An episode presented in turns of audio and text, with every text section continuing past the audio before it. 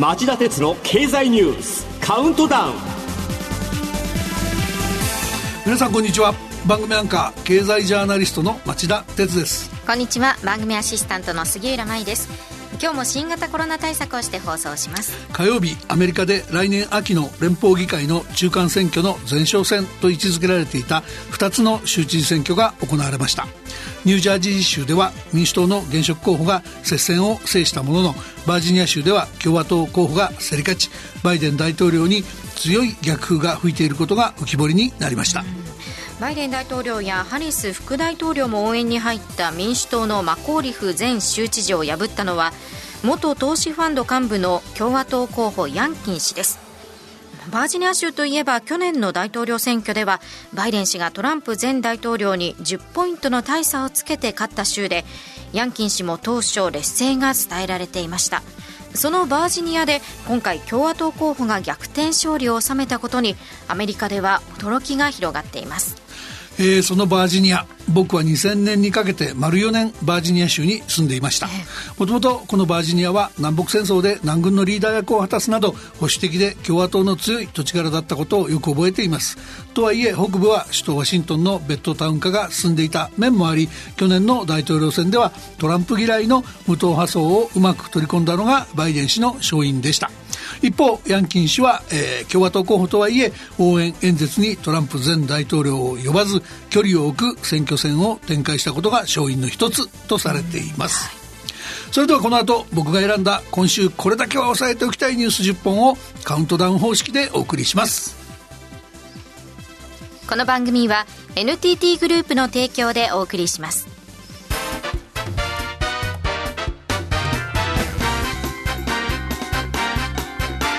町田鉄の経済ニュースカウントダウン。では10位のニュースから始めましょう。中国が核弾頭の保有数を今後10年で5倍の1000発に。アメリカ国防総省が水曜日の年次報告書で警鐘を鳴らす。アメリカ国務省によりますとアメリカは去年9月時点で3750発の核弾頭を持っていますがロシアとの新スタート新戦略兵器削減条約により実戦配備する核弾頭数を1550発に減らす必要があります。しかし中国は新スタートに参加していないため国防省の分析が現実になれば実戦レベルで米中の核戦力が接近することになります。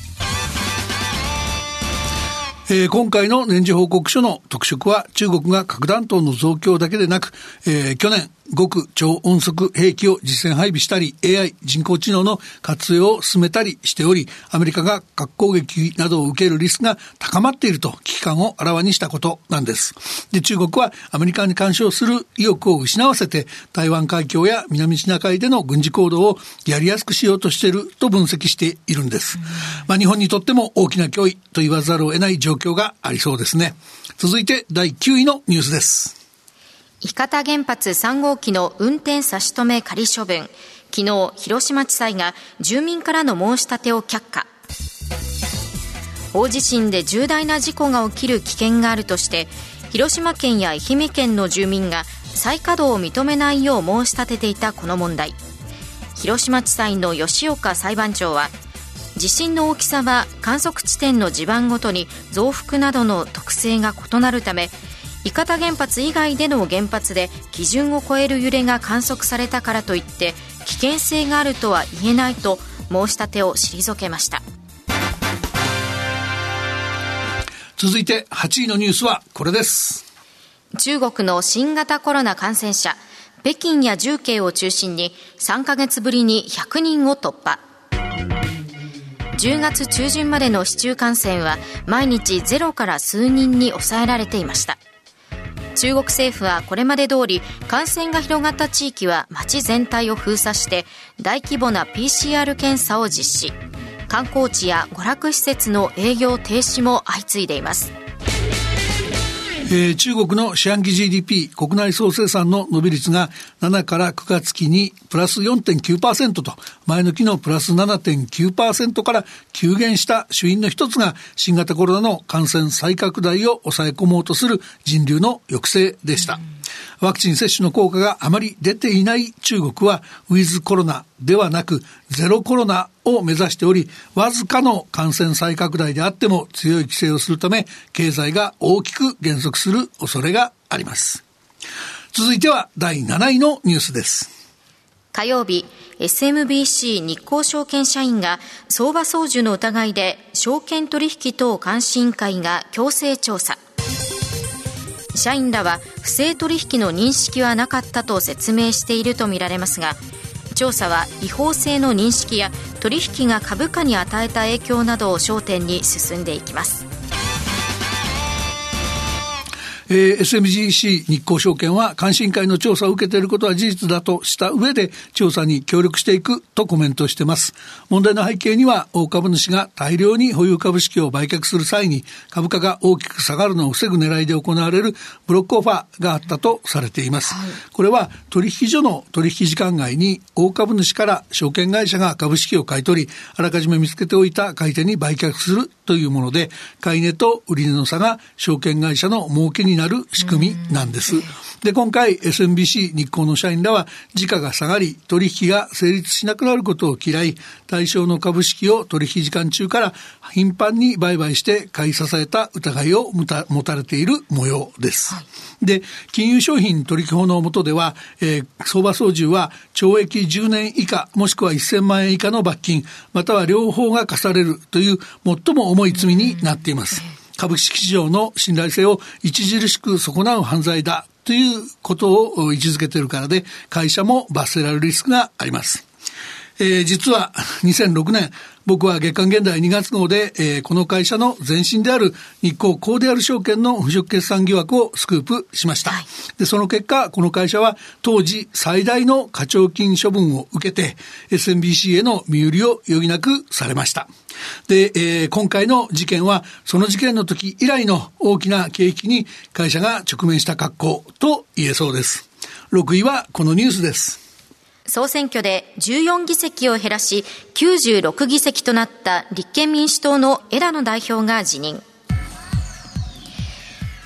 共産党などと候補を一本化した小選挙区は微増したものの比例代表が伸びず議席減となりました。一方野党共闘と一線を画した日本維新の会は政権批判票の受け皿となり議席を3倍以上に増やし第3党となりました。第5位のニュースも、えー、総選挙関連です。総選挙、自民党が絶対安定多数を獲得して勝利。一方、小選挙区で落選した甘利幹事長が辞任。後任に茂木外務大臣を起用。茂木新幹事長は甘利氏が取り組もうとしていたエネルギー政策や経済安全保障政策を引き継ぎますが経済対策の柱となる給付金の支給をめぐっては公明党との調整が不可欠となります。はい、えー、6位のニュースと、えー、一緒にコメントしておくと、第49回衆議院総選挙は大方の予想を覆して連立与党が圧勝しました。しかし自民党の幹事長だった甘利氏をはじめ、元幹事長の石原氏や前デジタル庁長官の平井氏らが小選挙区で議席を確保できず、自民党政治への批判の根強さも浮き彫りになった選挙でした。えー、一方、野党で躍進したのは行税制、行財政改革を優先することの重要性を訴えた日本維新の会、はい、議席を4倍近い41に増やしました。これに対して野党第一党の立憲民主党は共産党、国民民主党、令和新選組との選挙協力を行ったものの大きく議席を減らし政権交代を起こせませんでした。えー、4位のニュースはこれです。アメリカの中央銀行にあたる FRB 連邦準備制度理事会が水曜日今月から量的緩和を縮小していくことを決定。この決定は景気の回復を踏まえたもので市場に供給する資金を毎月減らしていき来年半ばには量的緩和を終える計画です。今後は金融緩和のもう一つの柱であるゼロ金利を解除して利上げに踏み切る時期が焦点となります。えー、FRB は量的緩和を8ヶ月かけて完全に終了する方針です。ただ請求に行うと海外で流通しているドルが不足して外為市場でドルのどっぽ高になり円など他の通貨安が大きく進むリスクがあります。輸出には有利と言われる円安ですが日本の輸出競争力は以前ほど強くはありません。むしろ高騰している原油や天然ガスの輸入コストが大きく上昇して日本経済の足を引っ張る恐れもあります。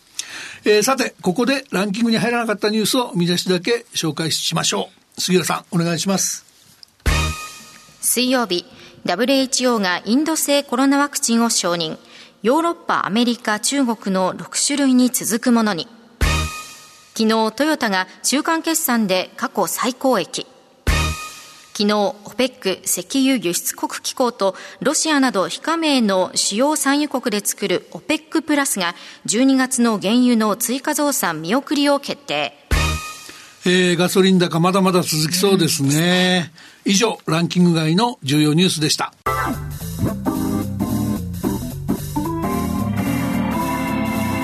町田鉄の経済ニュースカウントダウンでは3位のニュースです。日曜日 G20 サミットが首脳宣言を採択して閉幕。来年半ばまでに新型コロナワクチンを世界人口の70%まで普及させることやサプライチェーンの確立石炭火力発電削減でも一致するなど一定の成果は残したものの目標実現のための具体策は不十分で G20 の枠組みが信頼を取り戻したとは言い難い状況です。えー、G20 はリーマンショック以降 G7 に代わる、えー、先進7カ国に代わる世界の諸問題の解決を探る組織として存在感を増してきました。えー、対面の首脳会議の開催は2019年のサミット以来のこと。この間、法人税の最低税率を15%に定める国際課税ルールで歴史的な合意にこぎつける成果も挙げています。しかし、昨今はアメリカと中国、ヨーロッパとロシアの対立激化を背景に形骸化に拍車がかかるのではないかという懸念も出てました。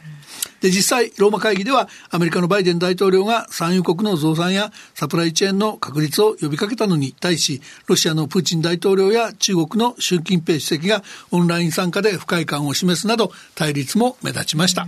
もちろんコロナワクチンや治療薬の普及、サプライチェーンの確保、石炭火力発電の削減など様々な面で目標を定めて協力すると一致したこと自体は評価すべき朗報ですがそれぞれについて具体的な道筋がほとんど示されておらずなお一層の努力協力が欠かせない状況にもなっています。では2位のニュースはこれです。水曜日日本、中国、韓国など15カ国が参加する RCEP 地域的な包括的経済連携協定が来年1月発行と外務省が正式に発表。これによって GDP や貿易額で世界経済のおよそ3割を占める巨大自由貿易圏がアジアに誕生します。えー、TPP 環太平洋経済連携協定と比べると RCEP は国有企業改革や環境対策労働者の権利保護などの規定が抜け落ちており現代的な貿易協定とは言えません、はい、しかし日本にとっては最大の貿易相手国である中国3番目の貿易相手国である韓国と初めて結ぶ、えー、FTA 自由貿易協定であることのメリットはとても大きい、例えば中国向けの、えー、無関税品目の割合は8%から86%に、韓国向けは19%から92%にそれぞれ大幅に拡大するんですよ。これは大きいですね。はい。ただ、実際の撤廃までには長い時間がかかる品目も多いので、政府が、えー、試算で主張している最大2.7%という GDP の押し上げ効果がすぐ出ると考えるのは楽観的に過ぎるでしょうが、それでも長い目で見れば日本からの輸出を増やして成長率を押し上げる効果が期待されます。さて、いよいよ今週第1位のニュースです。火曜日、気候変動対策を議論する COP26 の首脳会談が終了。今回の会議ではインド、ベトナムが初めて CO2 二酸化炭素の排出削減方針を表明またメタンの排出30%削減には90の国と地域が連携で合意しましたえー、今年最大の国際政治イベント COP26 第26回国連気候変動枠組条約締約国会議の首脳会合が終わりました、うんはい、深刻化する温暖化を抑えるために事務局が掲げていた CO2 削減目標の前倒しについては世界最大の CO2 排出国である中国が知らん顔。を決め込むなど、